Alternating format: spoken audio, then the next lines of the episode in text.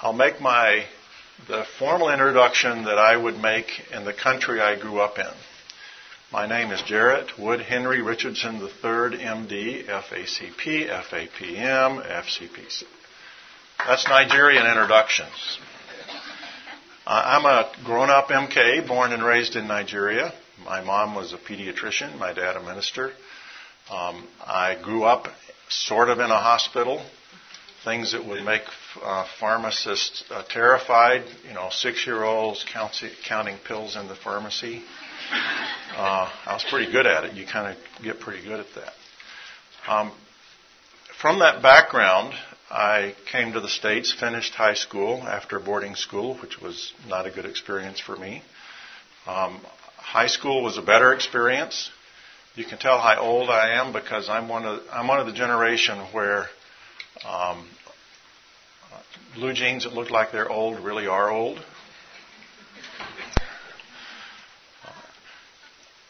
I finished college in Birmingham, Alabama at Samford University, went to medical school in Baltimore. Uh, never conceived of being a psychiatrist when I was in medical school because the place I went, Johns Hopkins, most of the, as we call them, shrinks were weird. and I did not have a role model to identify with. I went, I, so I did internal medicine, went to Mayo in Rochester, finished internal medicine, and realized at the end of internal medicine that I was really getting tired of you know, competing gentamicin levels. That's how old I am. Gentamicin was our big drug. Uh, you know, calculating those levels, spending about three minutes with patients, and decided, uh, somewhat forced against my will, to do a psych rotation and I fell in love with psychiatry. You get paid to sit there and get to know people really well. Um, and you obviously incorporate, you never take your medical hat off in psychiatry. So eventually, after um, you know, getting boarded and thinking I was going to be one of the really smart people who did both internal medicine and psychiatry, I said, no, I'm not that smart, so I chose psychiatry and have loved it ever since. Um, I've uh, been involved in mostly teaching overseas. I went back, as I'll tell you in a minute, to work in the hospital where I was born while my mom was still there and the woman who delivered me was still there. It was one of those kind of weird experiences, but a great experience. Uh, and it was there that I'm, that's where I'm going to start to talk about this topic. This is what we're going to cover. Uh, I'm going to um, make myself stop at 9:30 so that there's plenty of time for interaction and discussion because I have no idea what you're really interested in. I can tell you that yesterday my friend uh, Ken Gamble said that I was going to talk about managing anxiety and depression among missionaries, and that was the first time I heard about the fact that I was going to talk about that. But we can talk about that later because that's something that I do as well. But the focus on this is managing anxiety and depression in resource limited populations. In 1978, after uh, finishing training with, you know, still green, I went back to Nigeria and took over the teaching medical service the, at the Baptist Medical Center, Ogbomoso, where I was born. I had two housemen. We had about 60 patients. We rounded on in the morning. Sometimes for fun, I would make rounds with John Tarpley, who was a surgeon who tried to make a surgeon out of me and didn't succeed. Uh, but we would enjoy teaching each other and seeing each other patients. Then we would go to the outpatient clinic. And between me and one or two housemen, we would see two to three hundred patients in a day. Um, you can guess the quality of that. It's diagnosis by chief complaint. And the amazing thing is, much of the time, it actually works.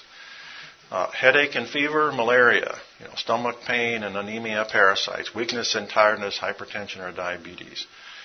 The thing that I started noticing is that every week there were some people who'd been here last week with exactly the same complaints. And I was pretty sure that we had taken care of their parasites last week, and pretty sure I'd taken care of the other people's malaria. And I started thinking, uh, what are we missing here? I'm a terrible doctor. I can't get these people any better, and it's a fairly simple thing to do with these basic diagnoses. Then I started putting back my mental health hat on and thinking, well, maybe there's more to this than meets the eye. There happened to be a houseman, a trainee, who was really interested in this, So we set up a separate afternoon clinic for people who were repeaters in the medical clinic. And sure enough, when you start digging down, a significant percentage of those people had mental health issues that were what was bringing them back to the outpatient medical clinic over and over. And of course, the most common problems were anxiety and depression. Uh, in the middle of the battles, it's easy to overlook that, but think about all the resources that are spent on trying to treat these people medically when actually we're missing the boat in terms of what they need. Um, I learned a lot of new syndromes when I was in Nigeria then. I've been back a few times, but I learned the most in that six months. Uh, there's a, a, thing called a brain fag syndrome. It's a culture bound syndrome, which is a good example of things that those of you that end up doing medicine cross culturally would need to get sensitive to because every culture has its own culture bound syndromes, including our North American culture. It used to be a common term for mental exhaustion but now is almost exclusively used in West Africa, mainly in male students who are about to take the biggest, biggest exam of their lives, which is the British system. Uh, and the manifestations were vague somatic symptoms, depression, difficulty concentrating, very similar to other syndromes found in other places.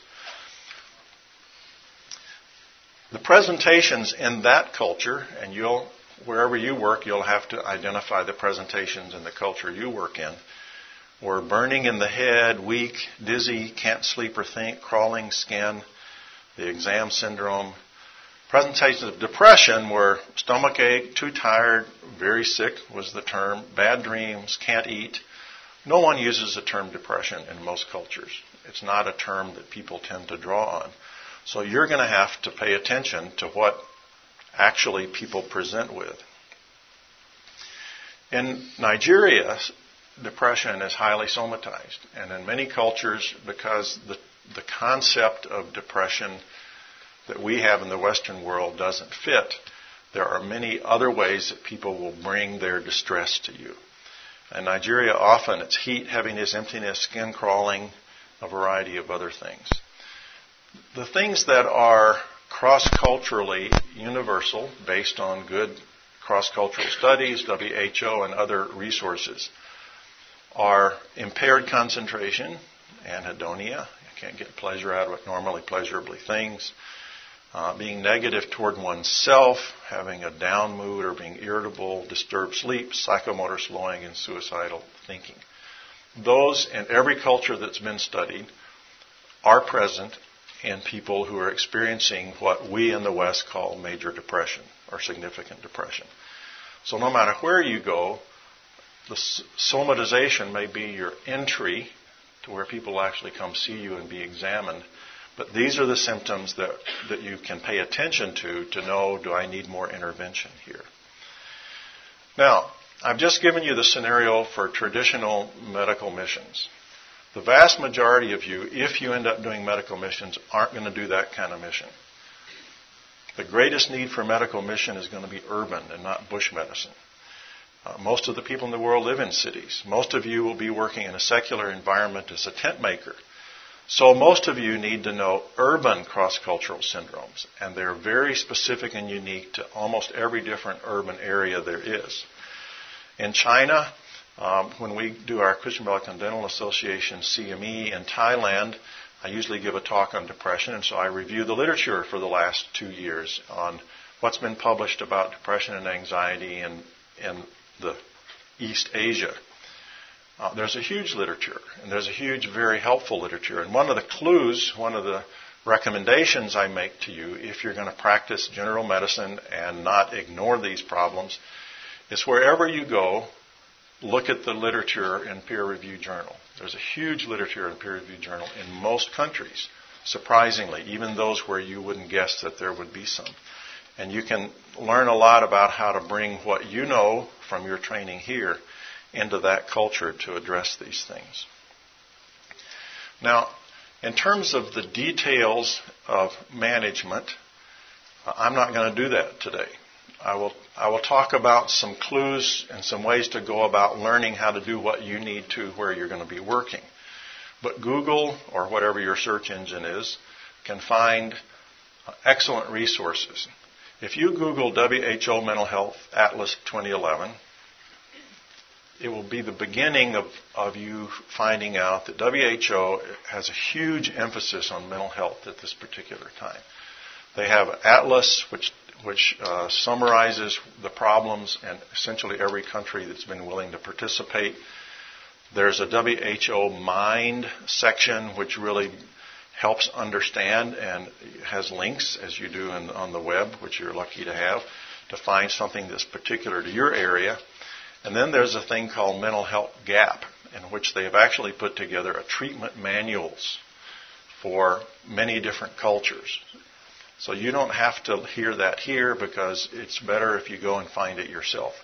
But the other, um, basically, if you want one good, clear, uh, take home site to go to for a great summary of psychiatric diagnosis and treatment.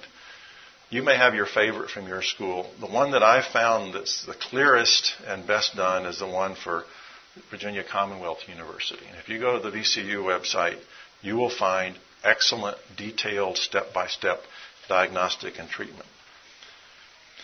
So I'm not going to go down those roads today, uh, which I think probably relieves most of you. What, why are we talking about this? Well, uh, anxiety disorders are the most common mental disorders that people uh, experience. Now, we usually say it's depression, but it turns out if you study it and look for it, it's really anxiety. The lifetime prevalence for any anxiety disorder, I'm not sure how to get this thing to stop doing that. Um, maybe move it down a little bit. Maybe that'll help. I don't know. Maybe it's feedback. In any case, um, lifetime prevalence is about a quarter of the people. Uh, that doesn't seem like a lot when you look at numbers, but if you think about this room, um, this number of people will have been have experienced anxiety or major depression in their lifetime. That's a substantial chunk of people. That's not that's not uh, that doesn't include all the reactive, short term bereavement, situational things. That's major significant anxiety. Depression, mood disorders of uh, unipolar, bipolar type. Again, lifetime is 20 to 30 percent. So any one of us, if we have five of us, one of us is going to have had a major struggle with this during our lifetime. Not a little bit, but a major one. And again, the differential diagnosis is pretty familiar to you. What's happening in the rest of the world with this? This isn't really a north, northern culture phenomenon. It turns out that every culture that's been studied has major issues with anxiety and depression. And you can see between 1990 and 2010 that depression is or 2020 is expected to rise to number two burden of disease in the world. Now, how can that be with all HIV and malaria and etc.? It's simply a fact. It's a fact that if you burden of disease is is what weight in terms of taking somebody out of work, out of school, cost to themselves and their family. That is, what is the price? Depression is number two by 2020, nine years from now. So if you don't know how to help people with this and you go to almost anywhere, you're missing the number two burden of disease in the world, not just the quote developed world. Now, um, a few key issues from the WHO, and then I'll get back to uh, what I think are key things in management. The resources are insufficient. You can find this online. Half the world population lives in a country where, on average, is one psychiatrist for 200,000 people. Some people think that's a good thing. Um, the fact is, most mental health care is delivered by primary care physicians, and you're the ones, if, if that's you, that need to get really expert at that. Because we're the, you know, you can refer the, the more difficult patients to manage to us, but you're the ones that are going to do most of this.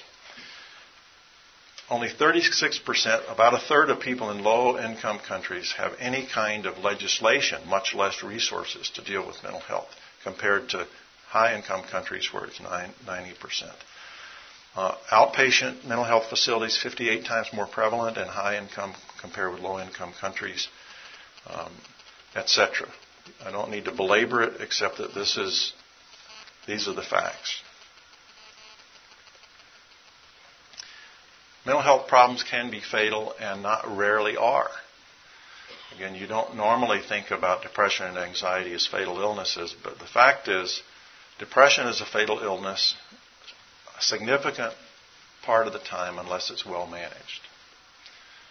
Um, put that in your mind to think about as you're taking care of patients. Uh, in high resource countries, for instance, in the U.S., there are estimated 30,000 suicides annually and at least 10 incomplete suicides for each completed suicide. But according to good studies, mort- the mortality database from WHO, the rate of suicide is rising in much of the world, and 73% of low and middle income countries don't even report it because they don't think about it as a significant health problem. One of the issues that I have with WHO is that it overlooks anxiety for some reason. This uh, mental health gap intervention guide look at what the list is for depression, psychosis, bipolar epilepsy, developmental, behavioral dementia, alcohol. Anxiety is not reported. Now, maybe because the understanding is anxiety is going to be somatized. But as one of the more common problems out there, it's a problem that it's not addressed accurately. This is just one page from the Mental Health Gap Master Chart, which is the step by step approach that's out there for you and for anyone that you train and work with to work step by step with the major psychiatric disorders. However, as you know, there's a significant challenge for us in applying our concept of causes and management of depression and anxiety in non Western cultures. Uh, the clue is to think about the whole person. We've been preaching biopsychosocial spiritual model for decades now. Uh, we don't consistently think that way yet. We still think reductionistically and uh, kind of mechanical causality. And the only way to really address this in a culture is going to be to think comprehensively. Part of it is that many cultures, many non Western cultures, the cause of mental uh, distress is not considered to be the same things that we consider it to be. And I'll talk a little bit about that in a couple of minutes. Some other things that are important to think about in non Western cultures are that adherence to medication is almost always a problem. You think how serious adherence to medication is a problem in your practice in the U.S., where people supposedly know. I rarely finish taking all of my medicine, much less, and I'm one of those people that's supposed to know how to. Um, in countries where it costs a lot, where it's inconvenient, um, adherence is really, really a problem. So you can't really rely on I gave a prescription and I'm pretty sure the person's going to take it and be better in two or three weeks.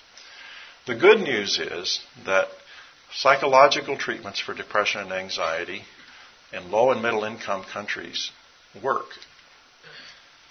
They can be applied. You can learn how to apply them and teach them, and they work.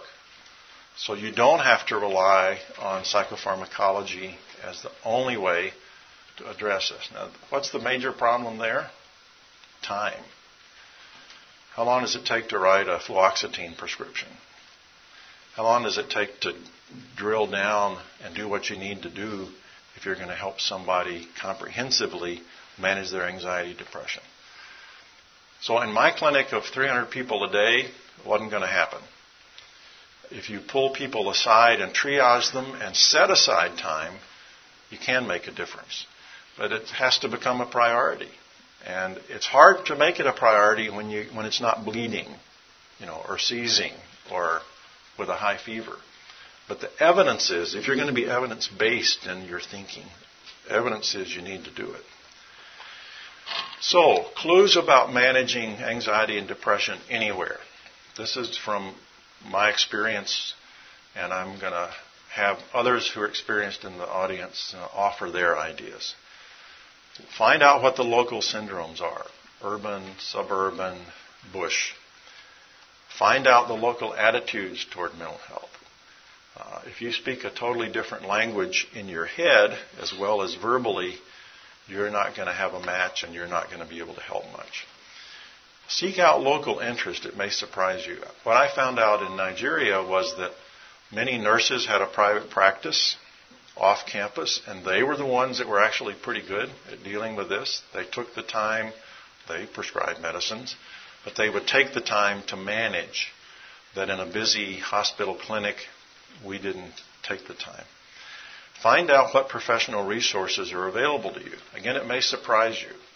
Uh, there are people who are practicing good mental health care, not many, but a few in most places in the world. Now, it's maybe one person to a gazillion, but if you find that person to link up with, to learn from, to refer to, to help train, you can make an impact that you're not going to make just one on one over time by yourself.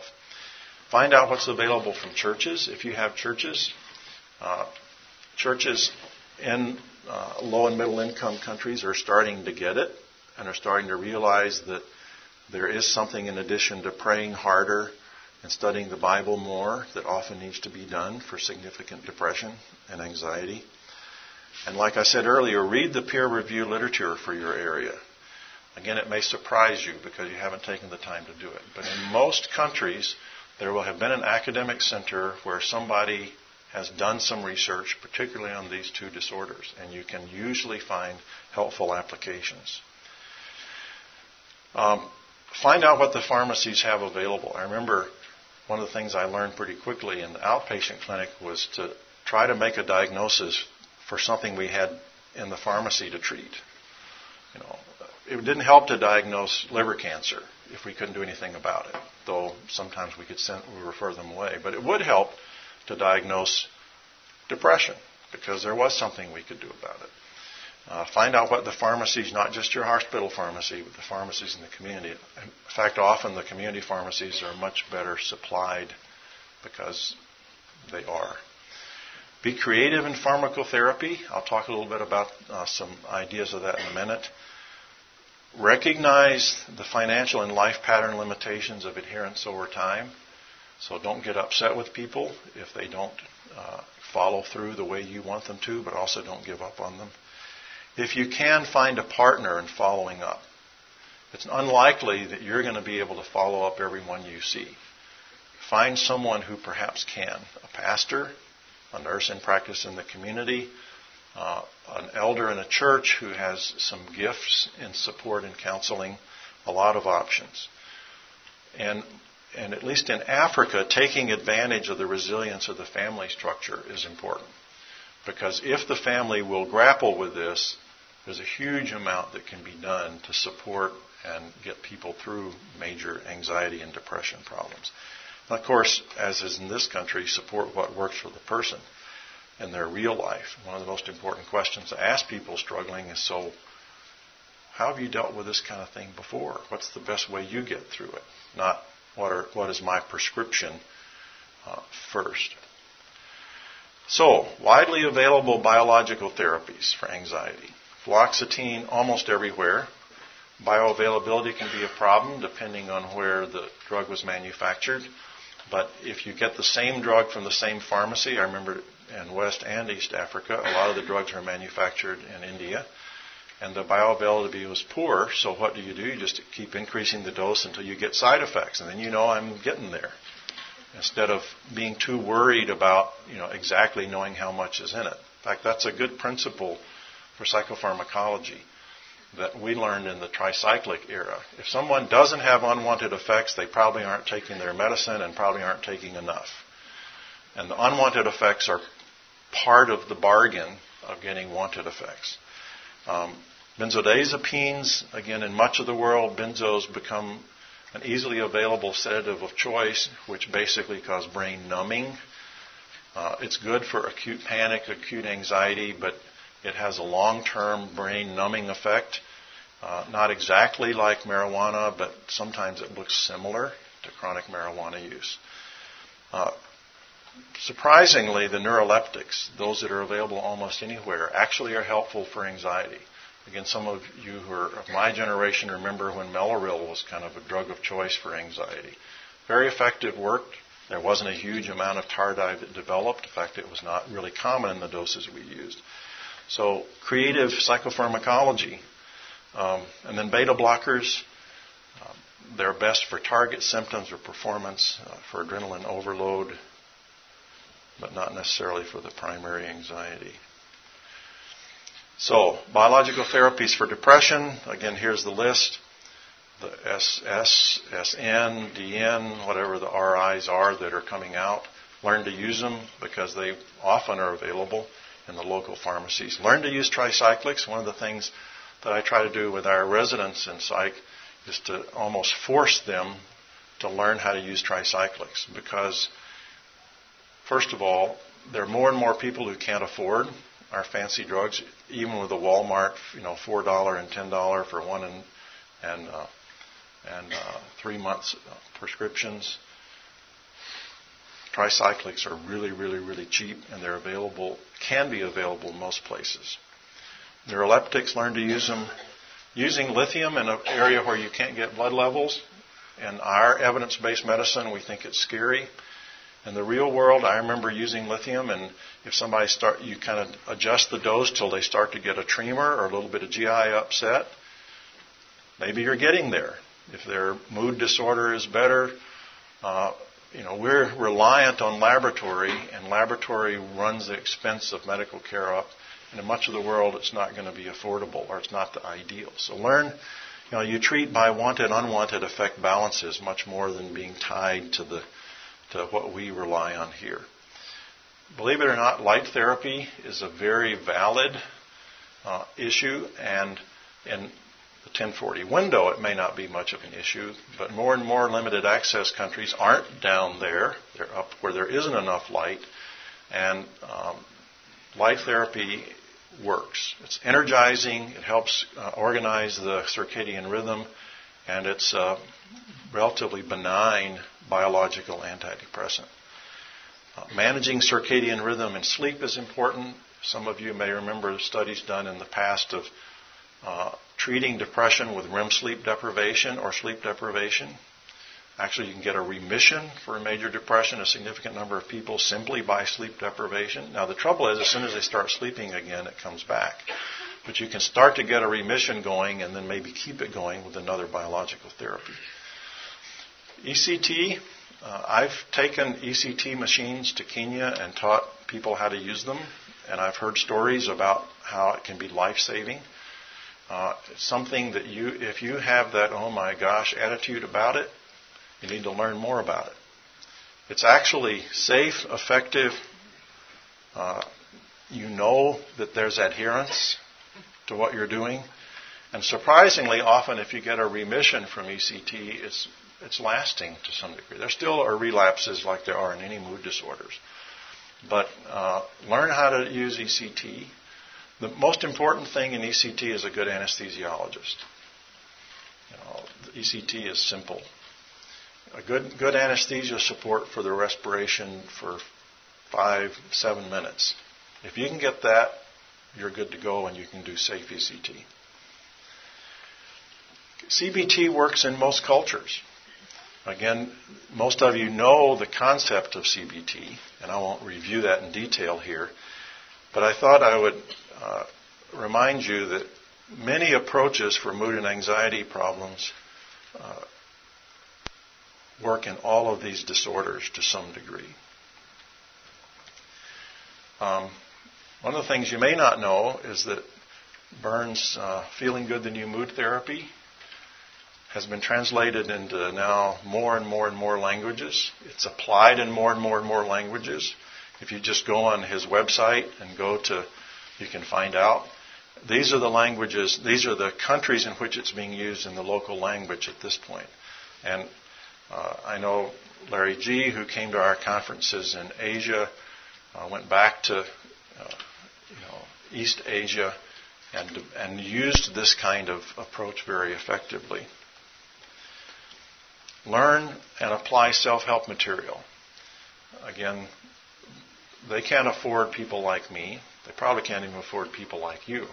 So if you learn what's good self help material, translate and interpret into the host culture, I suggest you carefully screen written by Christians for Christians because often that doesn't translate well into host culture application.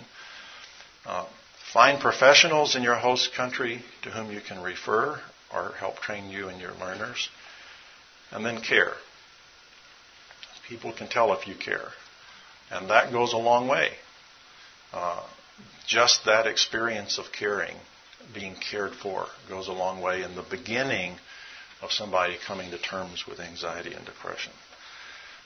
Other psychosocial therapies that work, just listening by gifted listeners, counseling, normalizing uh, situational anxiety, for instance, uh, support, the usual coping mechanisms, like I said, prayer, exercise, faith community, family system, work, school, preferably not alcohol and marijuana. Activation, getting somebody on a schedule, surprisingly will improve their ability to function if they just do it, whether they feel like it or not. Um, dynamic interpersonal therapy works. Um, there's more and more research that it works. You don't have to lie on the couch to do good dynamic interpersonal therapy. You can actually do it in a short time if you have a relationship with the patient. And you can learn to do it. It's not rocket science. Group therapies are very effective and cost effective. And one, one somewhat controversial uh, thing that I think is important is to collaborate with local healers as much as you can. If all you're doing is fighting with the local healers, your patients aren't going to get most of what they need. In some cultures, the local healers have very, very effective approaches to these things. And learning to collaborate rather than fight is usually going to be important in helping your patients the most. In much of the world, uh, the evidence of and belief in spirits and demon possession is strong. And if we go and don't pay attention to that or try to integrate into our thinking, we're going to get lost and we're going to lose a lot of people. Um, much of the world, prayer is a very powerful tool of healing. In the West, we've kind of lost some of that. But if you, I see some nods from some other gray hairs here. Um, elders and wise people are great sources of strength to individuals in distress. Uh, the opposite of our culture. In most cultures, the older you get, the more respect you get. Um, and that you can utilize that to the benefit of your patients. Again, all you need to know is on those resources, the references. You don't really need to know a lot except the two the World Health Organization, and like I said, if you want just a curriculum, Virginia Commonwealth University.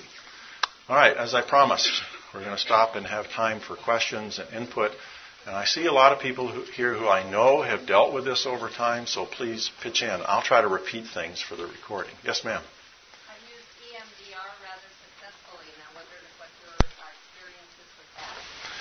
Not used it. I'm aware of it. Um, no. The question was about EMDR.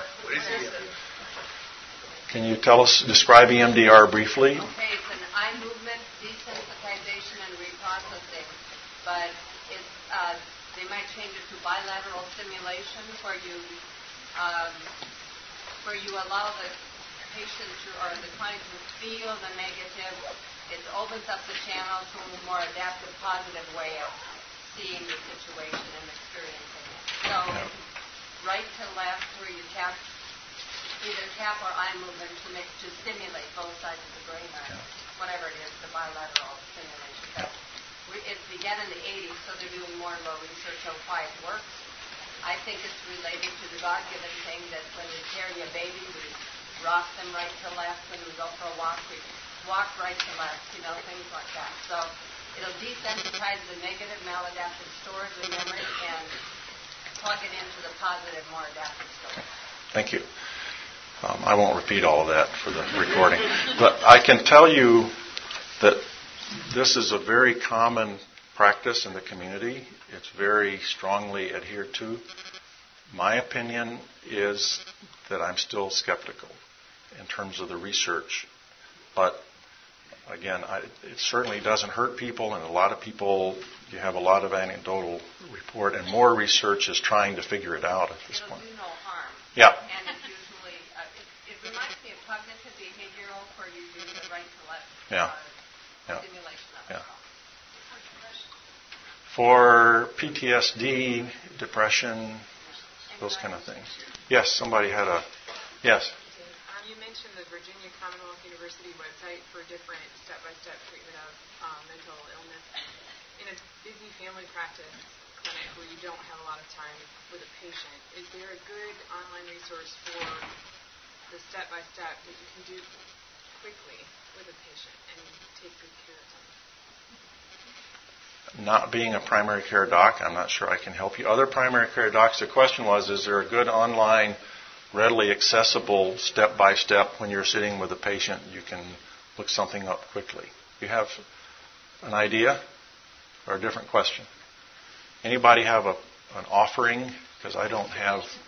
The one thing I'll say, I don't know so much about the specific answer to the question, but one thing I found to be very effective is two things. One, if I take 10 extra minutes, it's amazing how powerful that is.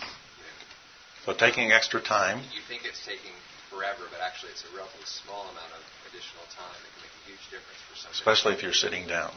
Exactly, absolutely. And then number two is just telling the patient the plan is to space this out over several visits in relatively close proximity is very effective as well. If they know that hope is on the horizon, they're willing to come back more frequently to get more time in that way. So engaging the person, letting them know this isn't all they get, that you'll be with them and you'll bring them back, it can be a powerful tool in time limited uh, areas. Other questions or comments? Yes, sir. What do you say in a, s- in a second role, more of a second role setting? What do you say to these people that bring in all kinds of bottles of vitamins, and spending a lot of money on that kind of? In this world, the one North America, East, East Europe, and uh, far here, that, I don't know about there. I know it's huge where we live, and it's it's a very common. You know, I kind of get. I like to tease my patients if I get to know them. I say, so why don't you add up how much you've spent on that in the last month, and bring it to me next time, and tell me exactly how much you've spent. And if they do, they're horrified. They complain about you know fifty dollars for my medicines. Um, there, there actually, again, there's there's more and more good research that will help us know when to support and when to be agnostic or negative about those kinds of practices. Many, you know, the NIMH has a big movement on complementary alternative medicines, which I think is going to help us find where they fit in, where we can collaborate, where they can help. Uh, but the, you know, the evidence for megavitamins simply isn't there. But you know, I, I'm amazed that I've got one patient who just goes from one company to another, to another. And um, anyway, good point. Yes, sir. Will you comment on uh, PTSD and a few ways you approach that? Uh, Uh, comment on PTSD and a few approaches. Well, in some people's practice, EMDR is a particular important way. Um, probably a more important question to address, and this is something that'll take a while, so we won't go into it in depth now, is what to do acutely with trauma. Um, the evidence is mounting that the wrong thing to do when there's a major traumatic event is to bring a bunch of us types in there and make people talk about it. The critical incident debriefing evidence is getting thinner and thinner. In fact, there's more evidence now that it may do more harm than good. To force somebody to re experience the horror before they're able to manage it simply ingrains it more deeply. So look at the literature on critical incident debriefing and be very careful about what you support. Now, once someone has developed ongoing post traumatic stress disorder, then there's treatment.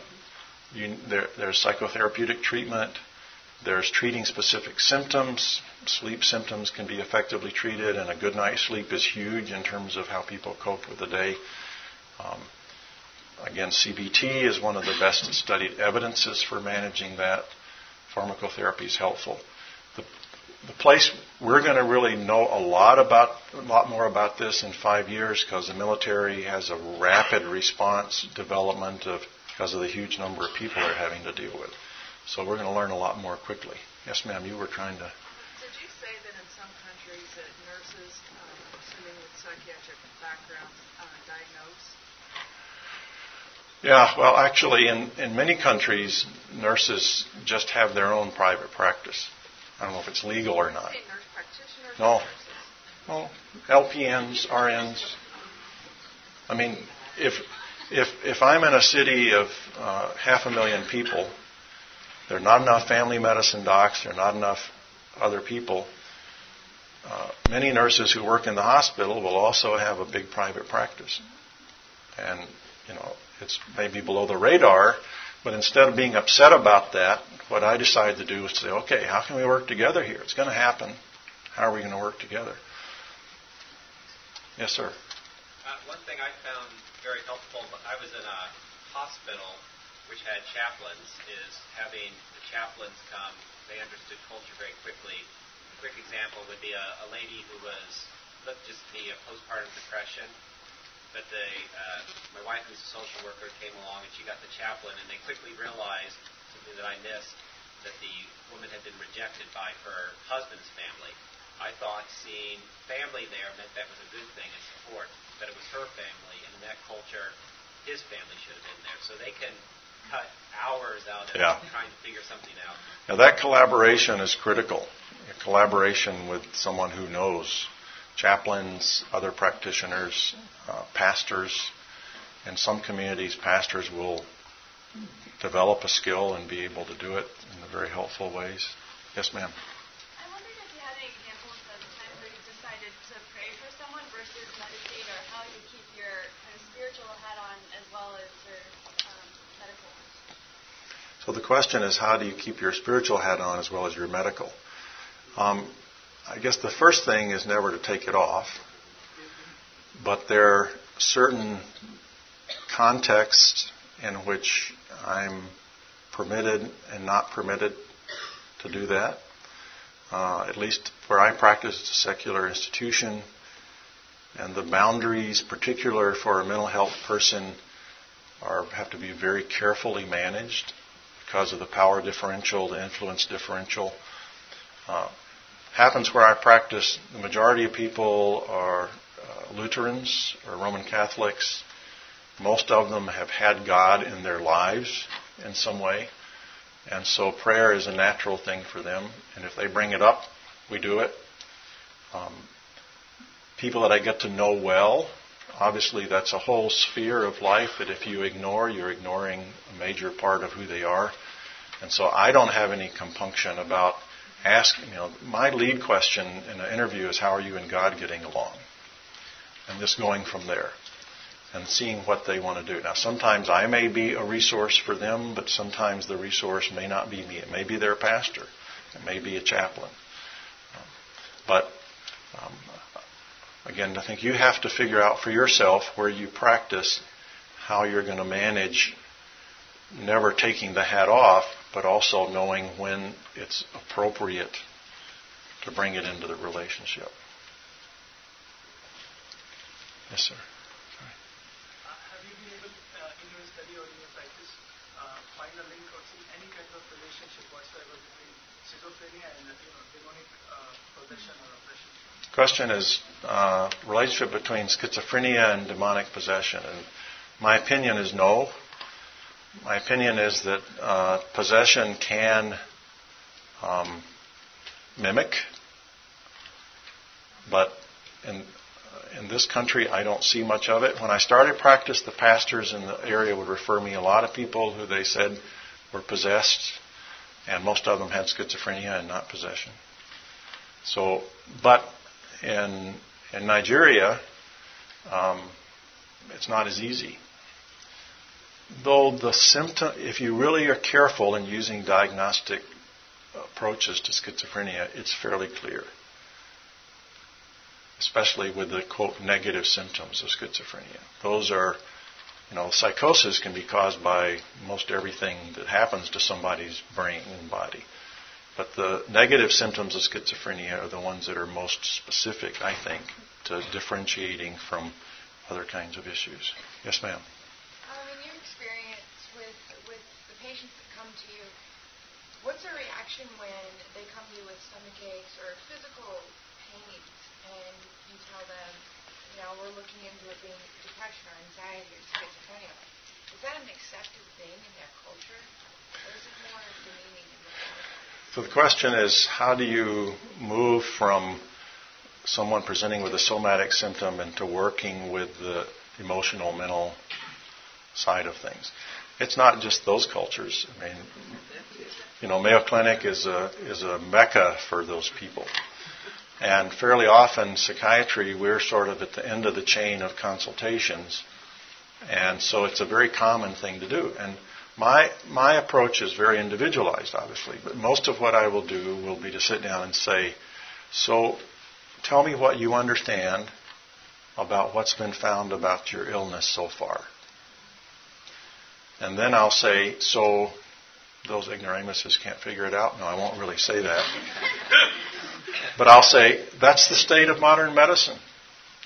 We can't explain everything and we can't test and find everything. That doesn't mean you're not experiencing it. Uh, actually, psychiatry has a long history of being dumped patients that were, quote, functional that turned out not to be. And I don't go down that path very often. I simply say, so now here we are. What can we do with how you cope with this? What can we do with how much this is causing trouble in your life? Uh, has it made you really sad and down and depressed at times? And people will say, well, yeah. So then you kind of have an avenue. Um, so, but it's a, you know, it's a negotiation, face-saving negotiation, and moving into an area in which uh, people have to learn to trust you enough to say, okay, this guy's not going to say it's all in my head and that I'm crazy, and he's going to really listen to me and really pay attention, and we're going to try to figure out something we can do that helps. That's clinical medicine. Time's up. We got to stop. Thank you very much.